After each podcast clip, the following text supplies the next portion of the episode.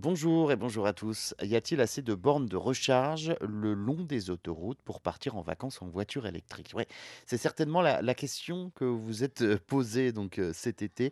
Avant de partir euh, en vacances, si vous avez une voiture électrique, les ventes de voitures électriques ont fortement augmenté hein, ces dernières années, particulièrement l'an dernier.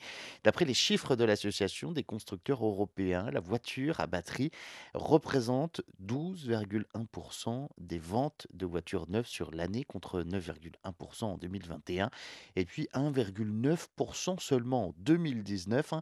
La progression est fulgurante à l'approche des grands départs de vacances. Alors, le défi est immense. La France a-t-elle assez de bornes de recharge?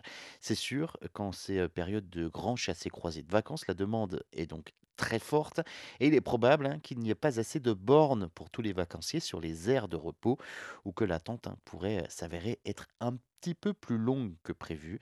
Dimensionner le déploiement des bornes sur les aires d'autoroute aux, besoins des chassés-croisés l'été hein, n'est pas euh, chose aisée car il requiert d'acheminer une puissance électrique et des investissements très importants pour un usage très faible le reste de l'année.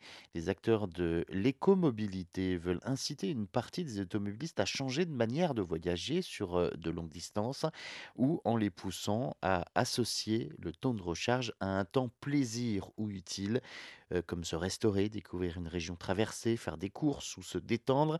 Ça apporterait effectivement euh, plus de repos aux conducteurs, donc plus de sécurité aussi. En France, 3,7% des sites touristiques proposent des stations recharge.